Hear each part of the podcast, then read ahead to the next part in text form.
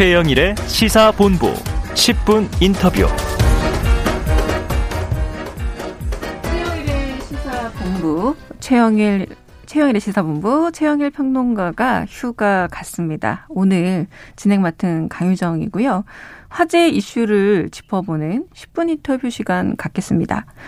20일 남았습니다. 대선 야권 단일화는 어떤 구도로 좁혀질까요? 그리고 유세 현장에서 목이 다 쉬도록 선거 운동하고 있는 분입니다. 이준석 국민의힘 당 대표 전화 연결해서 현장 이야기 들어보겠습니다. 대표님 안녕하세요. 안녕하세요. 와, 어제보다 목소리가 더 나쁘군요. 네. 오늘도 부산에서 선거 유세하고 계시다고 들었습니다. 현장 분위기 어떤가요? 오늘은 제가 창원 쪽으로 넘어왔고요. 지금 다시 김해로 넘어가고 있습니다. 네. 이제 저희 PK 지역의 민심이라고 하는 것이 문재인 정부에서 가장 큰 타격을 받았던 것이 PK 지역입니다. 특히 오고돈 시장과 그 네, 여보세요? 지금 마비되기 때문에 그 부분에 대한 반감이 굉장히 강한 것 같습니다. 네. 부산에 이어서 이제 호남 민심이 오른다라고 어제도 제가 들었던 듯해요. 국민의힘에서 말씀하고 계신데 어떤 근거가 있는 걸까요? 저희가 뭐 내부적으로 데이터도 가지고 있고요. 그리고 또 저희가 수치를 공개할 수는 없지만은 여론조사 수치에서도 그렇게 나오고 있고 어쨌든 뭐 전체적으로 호남에 대한 저희의 서진 정책이라고 하는 것은 어 지금까지 민주당에서 동진 정책이라고 해가지고 영남에 대해 공약했던 것 그것에 대비되는 꼭 저희가 해야 되는 그런 조치들을 생각합니다. 네. 아마 이동 중이라서 전화가 중간에 잠깐 잠깐 끊기는 듯합니다. 네. 네. 안 후보가 사고 수습을 위해서 안타까운 사고가 있었죠. 그래서 선거 운동 잠정 중단하고 완주도 좀 불투명해진 것 아니냐라는 전망이 좀 조심스럽게 나오고 있습니다. 어떻게 보시나요? 예, 저희도 사실 2012년에 박근혜 대통령 선거 당시에 그 보좌관 한 분이 교통사고로 돌아가시는 그 사고에 있어서 그 선거 캠프에서 선거 중에 그런 그 동지들이 사고를 당하면 얼마나 분위기가 좀 침체될 수 있는지 잘 알고 있습니다. 네. 어, 근데 제가 봤을 때는, 어, 어쨌든 국민당 측에 저희도 애도를 표하고요. 어제 우리 윤석열 후보도 장례식장을 방문해가지고, 어, 그렇게 애도를 표했는데, 어, 선거 과정에서 빨리 국민당이 수습의 과정을 거쳤으면 생각입니다. 네. 지금 방금 말씀하셨지만 어제 윤석열 후보가 어, 빈소를 찾아서 안 후보와 독대를 했습니다. 단순한 대화라고 하셨지만 네. 25분이라는 시간에 단순한 대화만 나눴을까 많은 분들이 궁금해합니다. 어떤 이야기가 오갔을까요?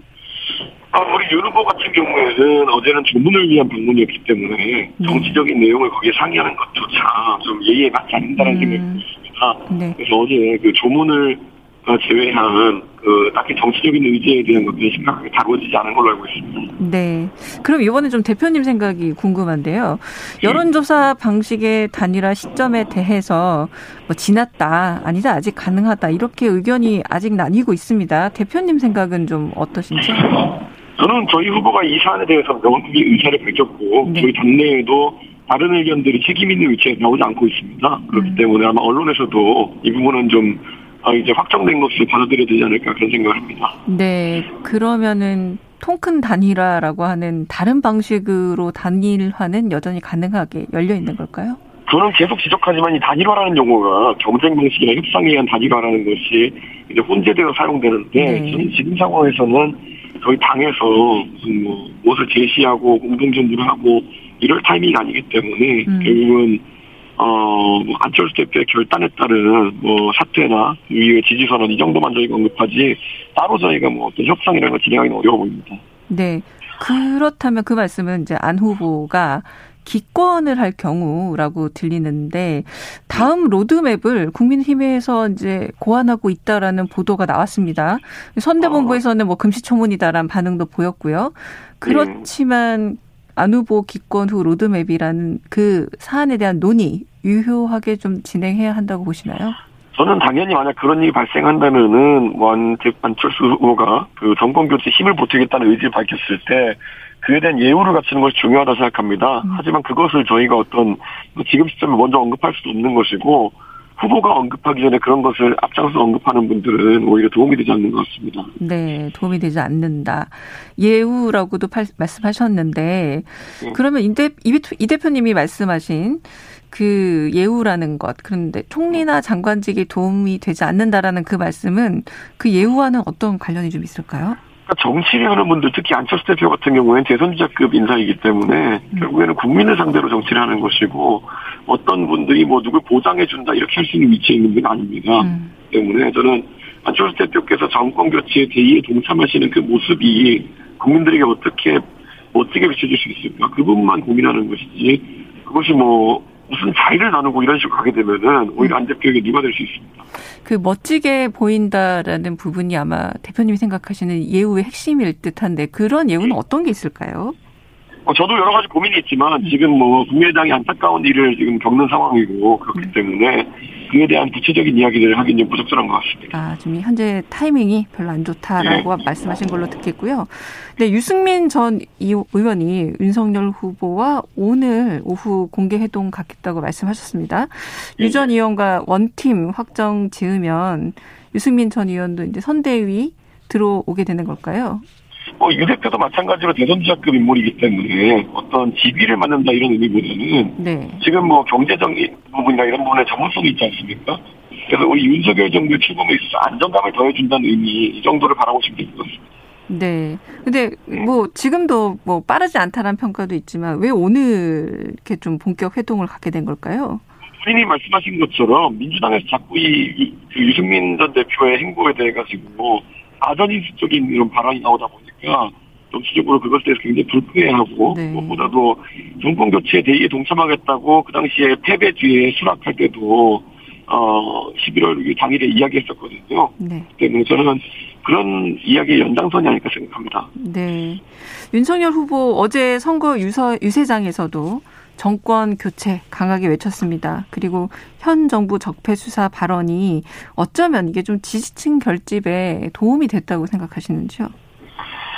저는 현 정부에서 그 대통령께서 그런 강한 반응을 보이신 것에 대해 가지고 전통적인 보수 지지층에서도 강한 반감을 느끼고 또 반대로 문 대통령의 적극 지지층 같은 경우에는 결집할 수도 있겠지만은 선거 기간에는 청와대가 뭐 이런 선거에 대한 개입이라고 볼 수 있는 부분을 최소화해야 된다 저는 생각하고 있습니다. 그래서 그때도 저희가 강하게 시작했지만은 청와대는 선거 기간 중에는 뭐 최대한 좀 이렇게 어 정치적으로 해석될 수 있는 발언을 자제했으면 합니다.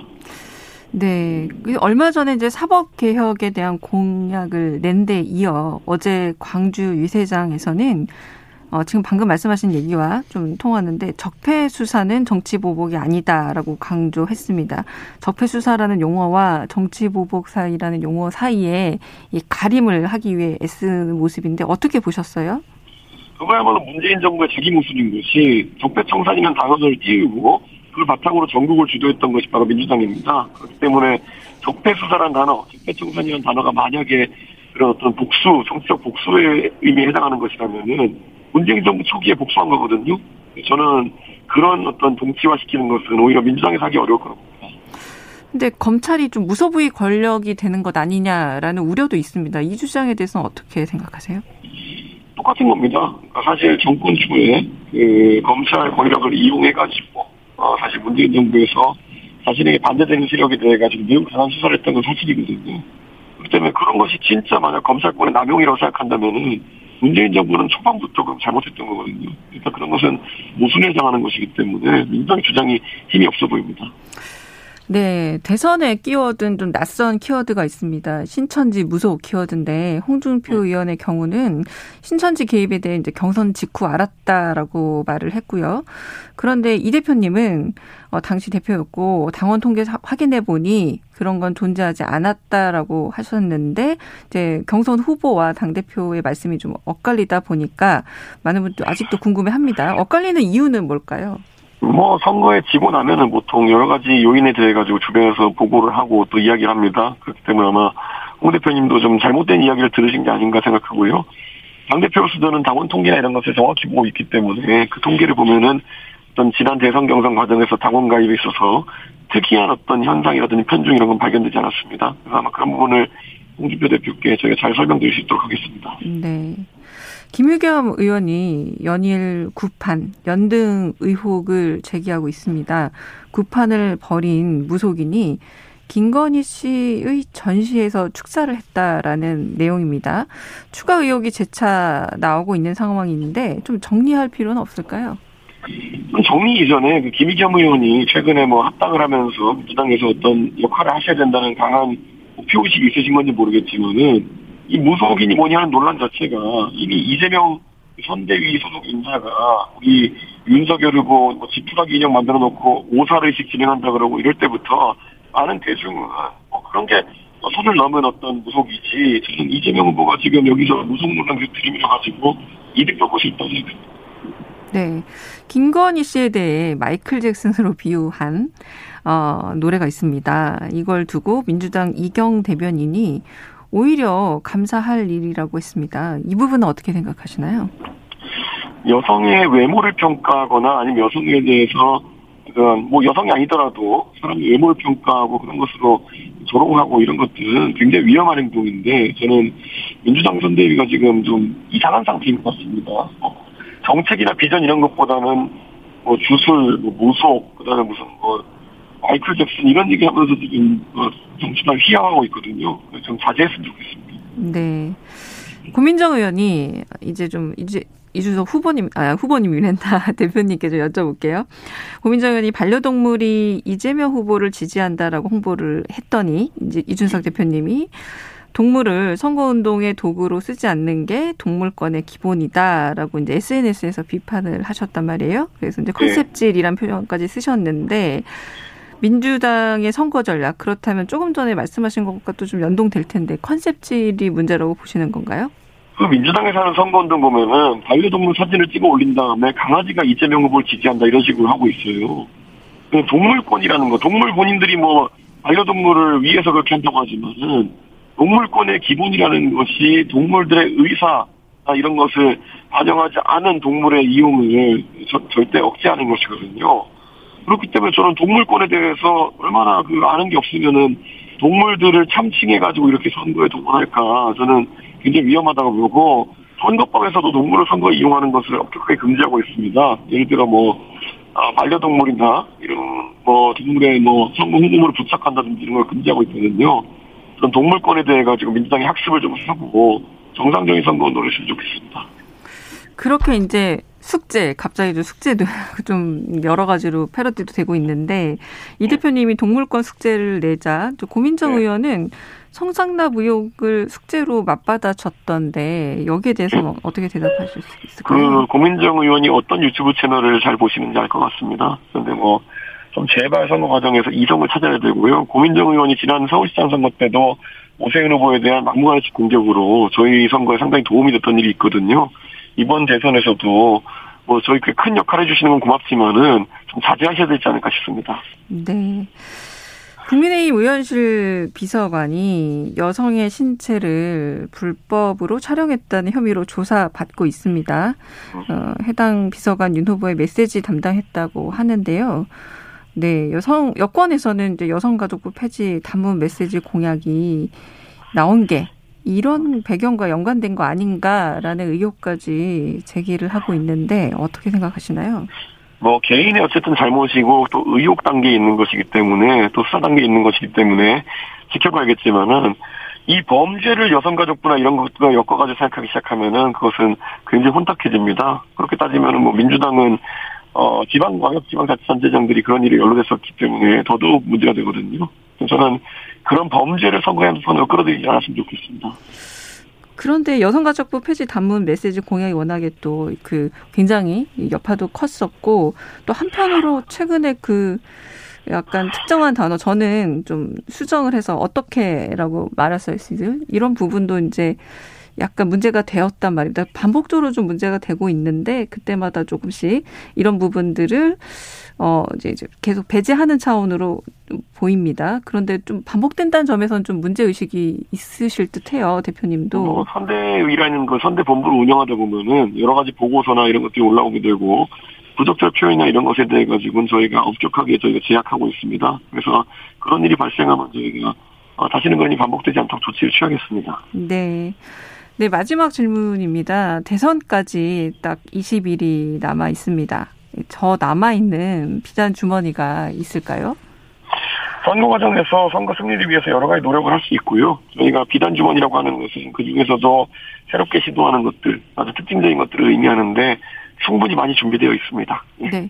지금까지 하셨던 비단 주머니 중에 어, 네. 대표님 말씀이니까 가장 네. 좀 효과적이었다. 이게 좀 가장 주력했었다라고 평가할 만한 부분이 있을까요?